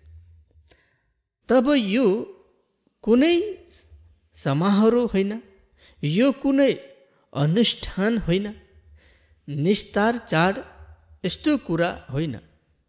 हामीले विश्वास गरेको कुरा हामीमा पुरा हुन्छ। खमिर त्यस्तो केही होइन हामी जे देख्छौँ। अखमरी रोटी हामीमा पुरा हुन्छ। अखमरी रोटीको जीवन पवित्र हुन्छ। पुरानो नियममा जब यो भनिन्छ कि त्यहाँ कुनै खमिर छैन। यसको शाब्दिक अर्थ हो जब तिनीहरूले यसलाई पालन गर्छन्। तर यदि हामीले यहुदीहरूसँग यसको बारेमा कुरा गरियौँ भने तिनीहरूले भन्नेछन् कि हामीले यो दे देखिरहेका छैनौँ। हामीले यसबाट सन्देश पाइरहेका छौँ। हामीलाई पवित्रतामा रहनुपर्छ। हामी त्यो भाग बुझ्दैनौँ। तर यदि हामीले उद्धार गरिएका यहुदीहरूलाई सोध्छौँ भने हामीले घर सफा गरेर सबै खमिर मात्र हटाउँदैनौँ तर हामी आफ्नो पनि सफा गर्छौँ। यहुदीहरूले यसको बारेमा सोच्नेछन् प्रायचित दिन तिनीहरूको पर्व हो। ती दिनहरूमा तिनीहरूले प्रभुको सामु बसेर प्रायचित भन्ने गर्थे। के मैले विगत एक वर्षमा कसैसँग केही गल्ती गरेको छु? त्यहाँ यहुदीहरू पनि छन् जसले हरेक दिन यसको बारेमा सोध्छन्। जब मैले उहाँका पुस्तकहरू पढ्छु म उहाँलाई फोन गर्छु र यदि उसले चित दुखाएको छु वा आफ्नो अनुहारको भाव परिवर्तन गरेको छु भने माफी माग्छु। त्यहाँ अझै पनि यहुदीहरू छन् जसले जीवनमा लाई यति गम्भीर रूपमा लिन्छ। त्यसपछि हामीले यी सबैबाट केही सन्देश पाउँछौँ। यहाँ हामी आफैले महसुस गरे जस्तै बाँचिरहेका छौँ। उनीहरूलाई दोष रोपण गर्छौँ चर्चमा आउँछौँ झगडा गर्छौँ र संसारिक प्रेमी बनेर भाग्छौँ। परमेश्वरको कृपाले मलाई बचाउँछ। मैले सबै पद र सम्मान प्राप्त गरेँ। पनि तर यसको कुनै अर्थ छैन। यो मूर्ख सोचो जब यो अनुग्रहको कुरा आउँछ म यसलाई बारम्बार भन्नेछु। कामुक कार्यहरूको लागि होइन। यहुवाले हाम्रा कमजोरीहरूलाई पक्कै क्षमा गर्नुहुनेछ। समयमा अनुग्रह प्राप्त गर्न अनुग्रहको सिंहासनमा दौड्नु यो प्रदेशद्वारा हाम्रो लागि खुला छ। तर जीवनको यस यात्रामा हामी पापबाट पापमा गएको परमेश्वर चाहनु होइन हुन्न? हामी पनि हामी पापी प्रभुतिहरूबाट मुक्त हुन्। परमेश्वरको वचन र परमेश्वरको आत्माको शक्तिद्वारा स्वतन्त्र हुन बोलाइएको छ। परमेश्वरका सन्तानहरूले यो थाहा पाएको भए हाम्रो भन्ने थियो यो एक शक्तिशाली बाटो हो। परमेश्वरको बच्चाहरू उहाँले आत्मा र परमेश्वरको जीवित वचन दिनुभयो। परमेश्वरको आत्माले जिउँदो वचन दिनुभएको छ। यदि हामीसँग यो बाचा छ कि आत्माले हामीलाई बस गर्छ र आत्माले अगुवाई गर्छ भने जब हामी यसको जीवनको वास्तविकतामा पुग्छौँ तब हामी आत्मिक मानव बन्छौँ।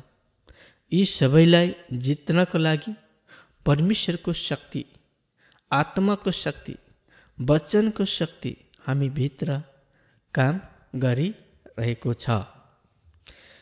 कि तिमीहरूको हृदयका आँखा उज्यालो होस् र कुनै आशाको निम्ति उहाँले तिमीहरूलाई बोलाउनु भएको छ र सन्तहरूमा उहाँको महिमित उत्तराधिकारीको सम्पत्ति के हो सो तिमीहरू जान्न सक।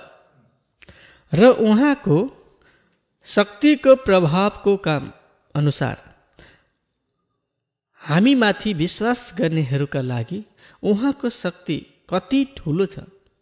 हामीलाई शैतानको वास्तवमा बाँच्न बोलाइएको छैन। हामीलाई पापमा बाँच्न बोलाइएको छैन। हामीलाई संसारको मायामा बाँच्न भनिएको होइन।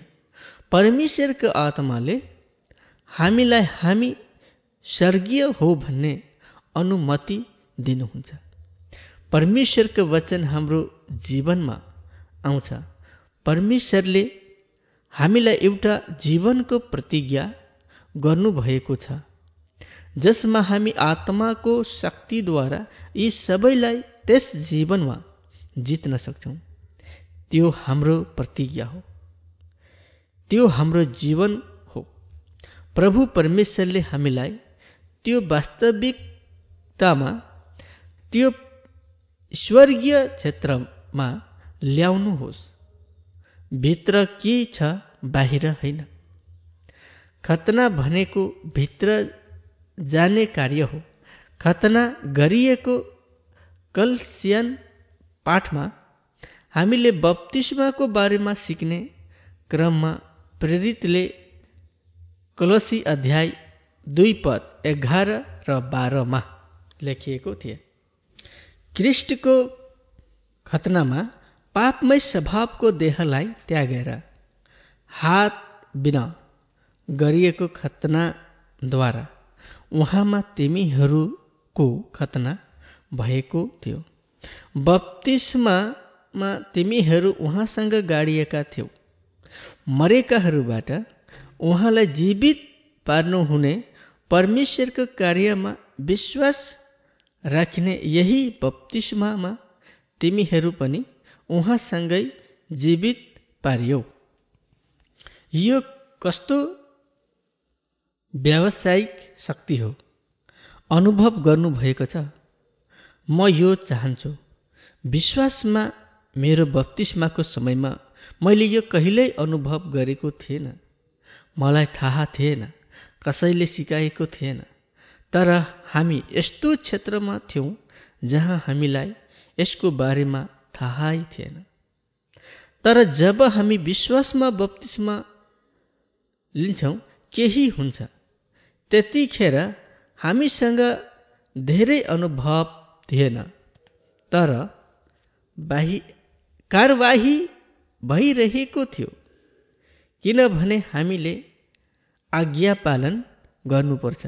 आज्ञाकारितामा जिउनको लागि हामीले बत्तिसमा लिनुपर्छ। हामीले पुरानो मानिस आदमलाई गाड्नेछौँ र ख्रिस्टमा नयाँ व्यक्तिको रूपमा जीवनको नवीकरणमा हिँड्नेछौँ भने आश्वानको साथ विश्वासको बत्तिसमा लिनुपर्छ। यदि त्यहाँ कुनै शिक्षा छैन भने यो ज्ञान होइन। त्यहाँ पनि बत्तिसमा एउटा विधि मात्र हुनेछ। तर त्यहाँ पहि पहिले नै एउटा पवित्र बल भित्र छ।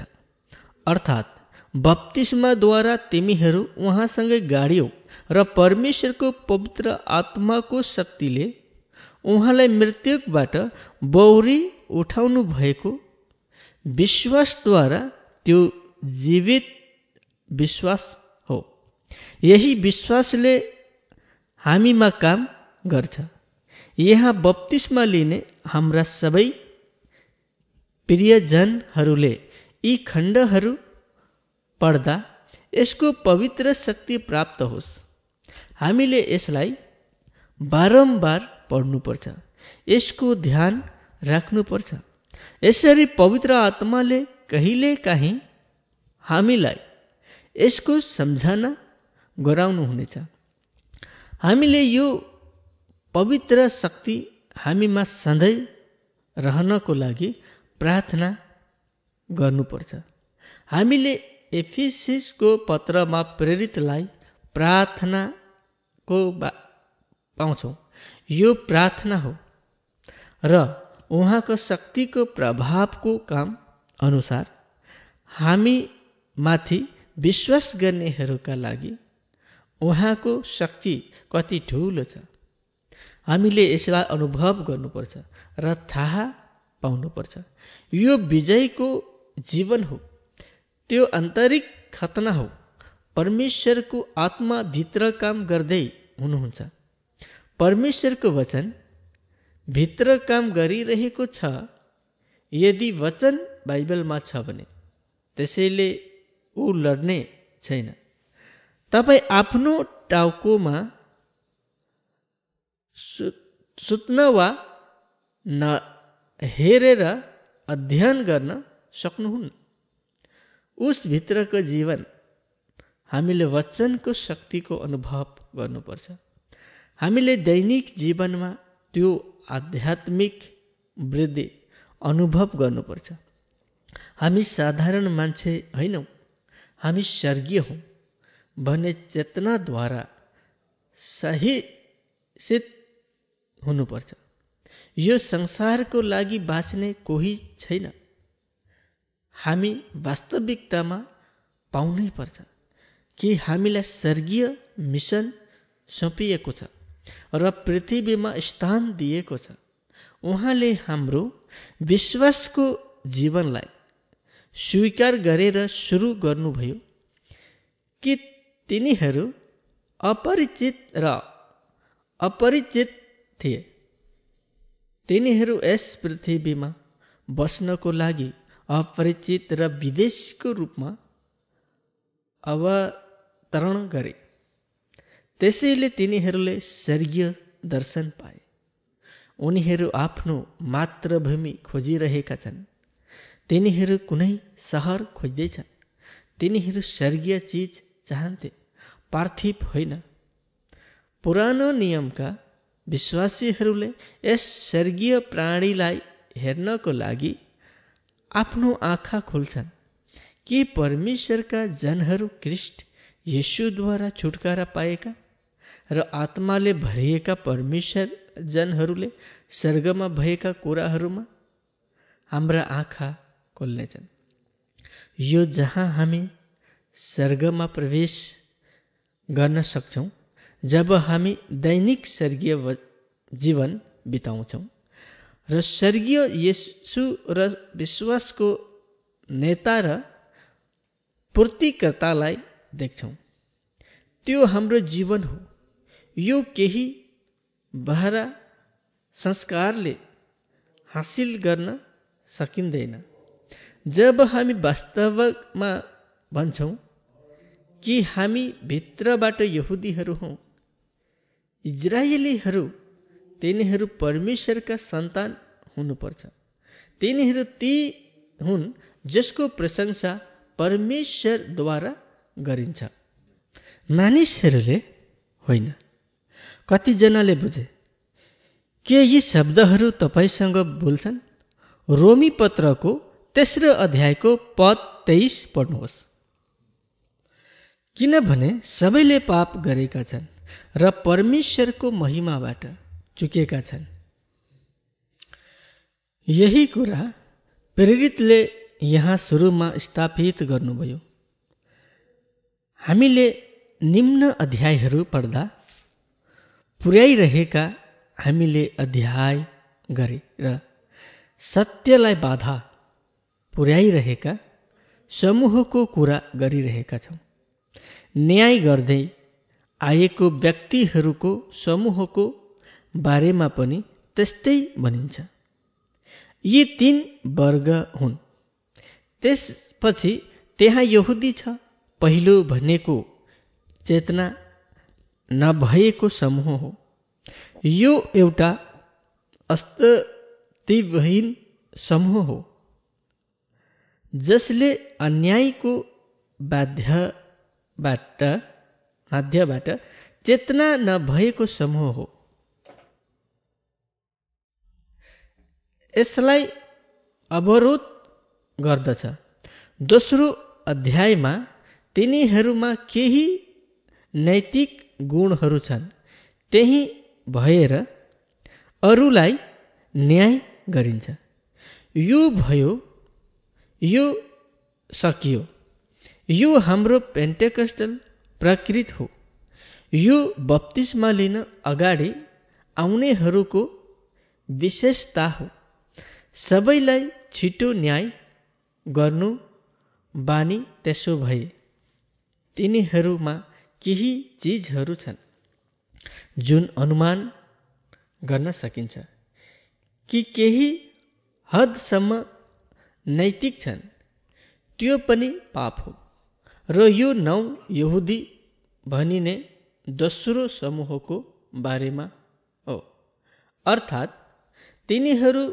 तिनीहरूसँग वचनको ज्ञान छ र भिन्नताहरू थाहा छ र व्यवस्थाबाट बुद्धि र सत्यको रूप प्राप्त गर्दछ। त्यहाँ एक समूह छ जसले अरूलाई सल्लाह दिन्छ तर यो सबै बाहिर छ। साँच्चै भित्र केही छैन। त्यसैले आज जब हामी यहाँ बसेका छौँ हामीले आफैलाई परीक्षण गर्न आवश्यक छ। के हामीमा भावभक्ति छ वा भित्र केही छ? हामी परमेश्वरका सन्तान हौ भनी परमेश्वरको वचनले हामीलाई प्रकट गर्छ? के हामी भित्र परमेश्वरको आत्माको काम छ? शब्द कहाँ छ? बाहिर वा भित्र? आत्मा कहाँ छ? भित्र या त बाहिर? हामीले आफैलाई जाँच गर्नुपर्छ। हाम्रो जीवन कस्तो छ? पुरानो जीवन वा यो कृष्णको जीवन हो? जुन हामीले वचनद्वारा प्राप्त गर्छौँ यस बारेमा हामी ढुडक हुनुपर्छ।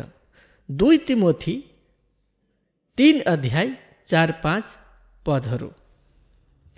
विश्वासघाती उत उत्ताउला अहङ्कारले फुलेका परमेश्वरलाई भन्दा सुख विलासलाई प्रेम गर्ने भक्तिको भेष चाहिँ लिने तर त्यसको शक्तिलाई विश्वास गर्दैनन्। यस्ताबाट टाढै रहनुहोस्। यहाँ हामी देख्छौँ कि हामी परमेश्वरको प्रेम बिना सुखको प्रेमी बनेका छौँ। हामीले आफूलाई सोध्न आवश्यक छ के हामी यो परमेश्वरलाई साँच्चै प्रेम गर्छौँ? हामीलाई कसरी थाहा छ? परमेश्वरलाई प्रेम गर्नेहरू सधैँ परमेश्वरसँगै सङ्गतिमा हिँड्छन्। तिनीहरूले स्वर्गीय कुरा खोज्छन्।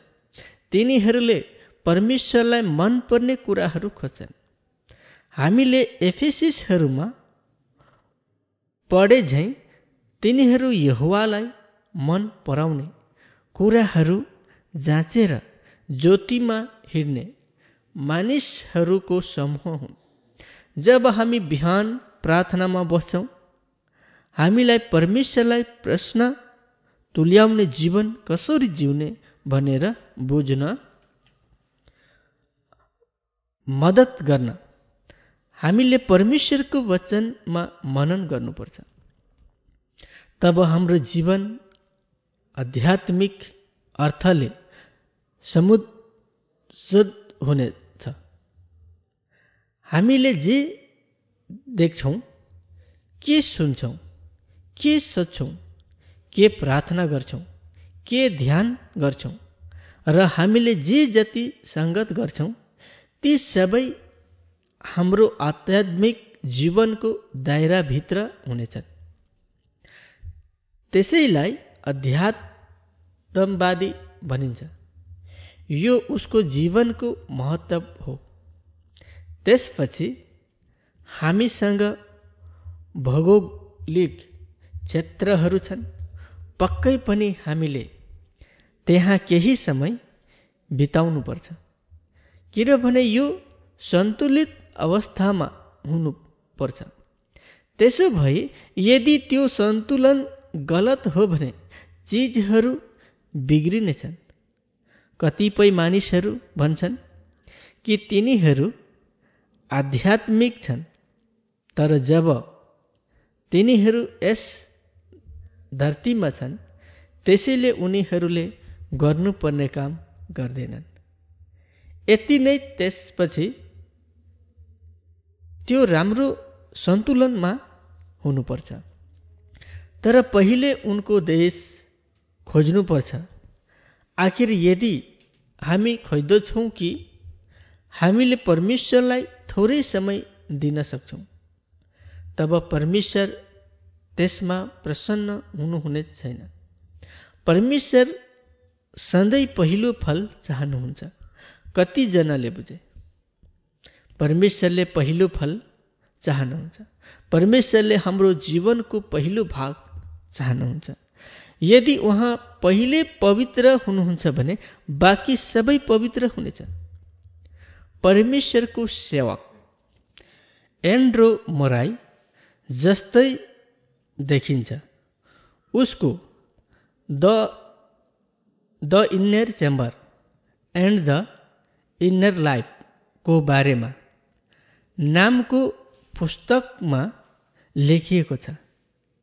यदि तपाईँको जीवनको सुरुवात दुई घन्टाको लागि पवित्र छ भने त्यसपछिको बिस घन्टा पवित्र हुनेछ।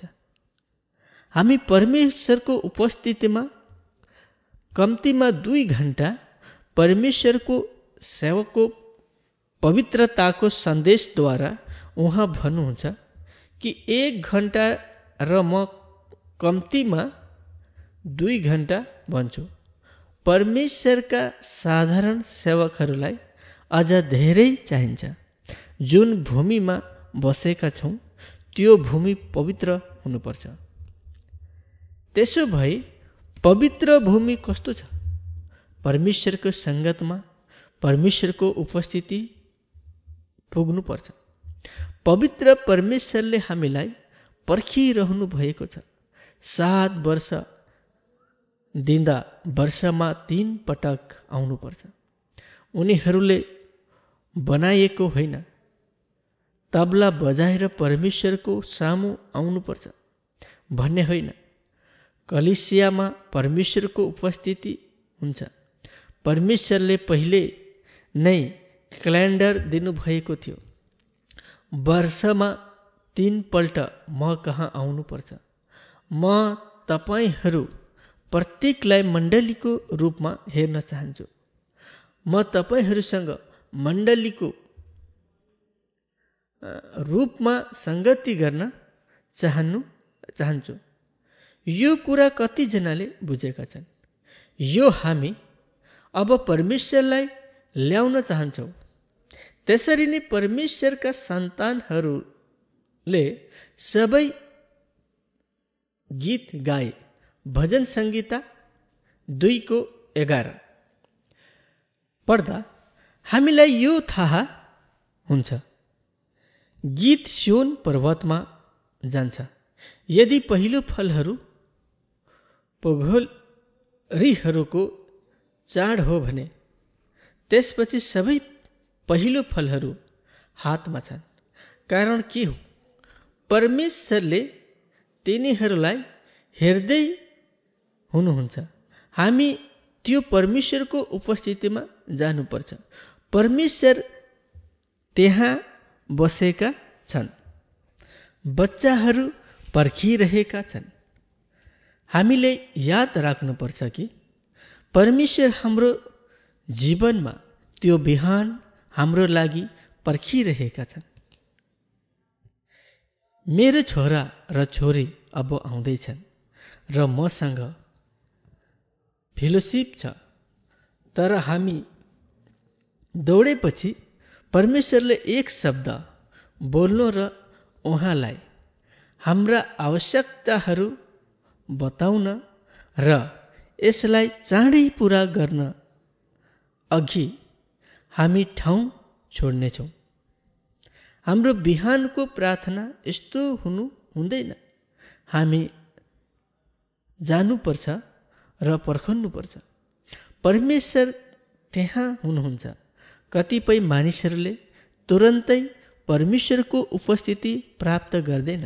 किनभने तिनीहरू संसार भरबाट आएपछि प्राप्त गर्दैनन्। तर पवित्र छ अर्को शब्दमा पवित्र हामीमा छ। त्यसमा ध्यान केन्द्रित गर्न तयार गर। अनि बाहिर नहेरेर कतै नखोज्नुहोस्। सन्त कोही छ र कहाँ यो हामीमा छ? तर यो उपस्थिति बुझौँ। जब हामी त्यो उपस्थितिमा आउँछौँ तब परमेश्वरले हामीसँग बोल्नुहुन्छ। जब हामी महापवित्र स्थानमा प्रवेश गर्दा परमेश्वरले हामीसँग कुरा गर्नुहुन्छ। मोसासँग अरू कुनै अनुरोध वा प्रार्थना थिएन। जब हामी परम पवित्र स्थानमा आउँछौँ।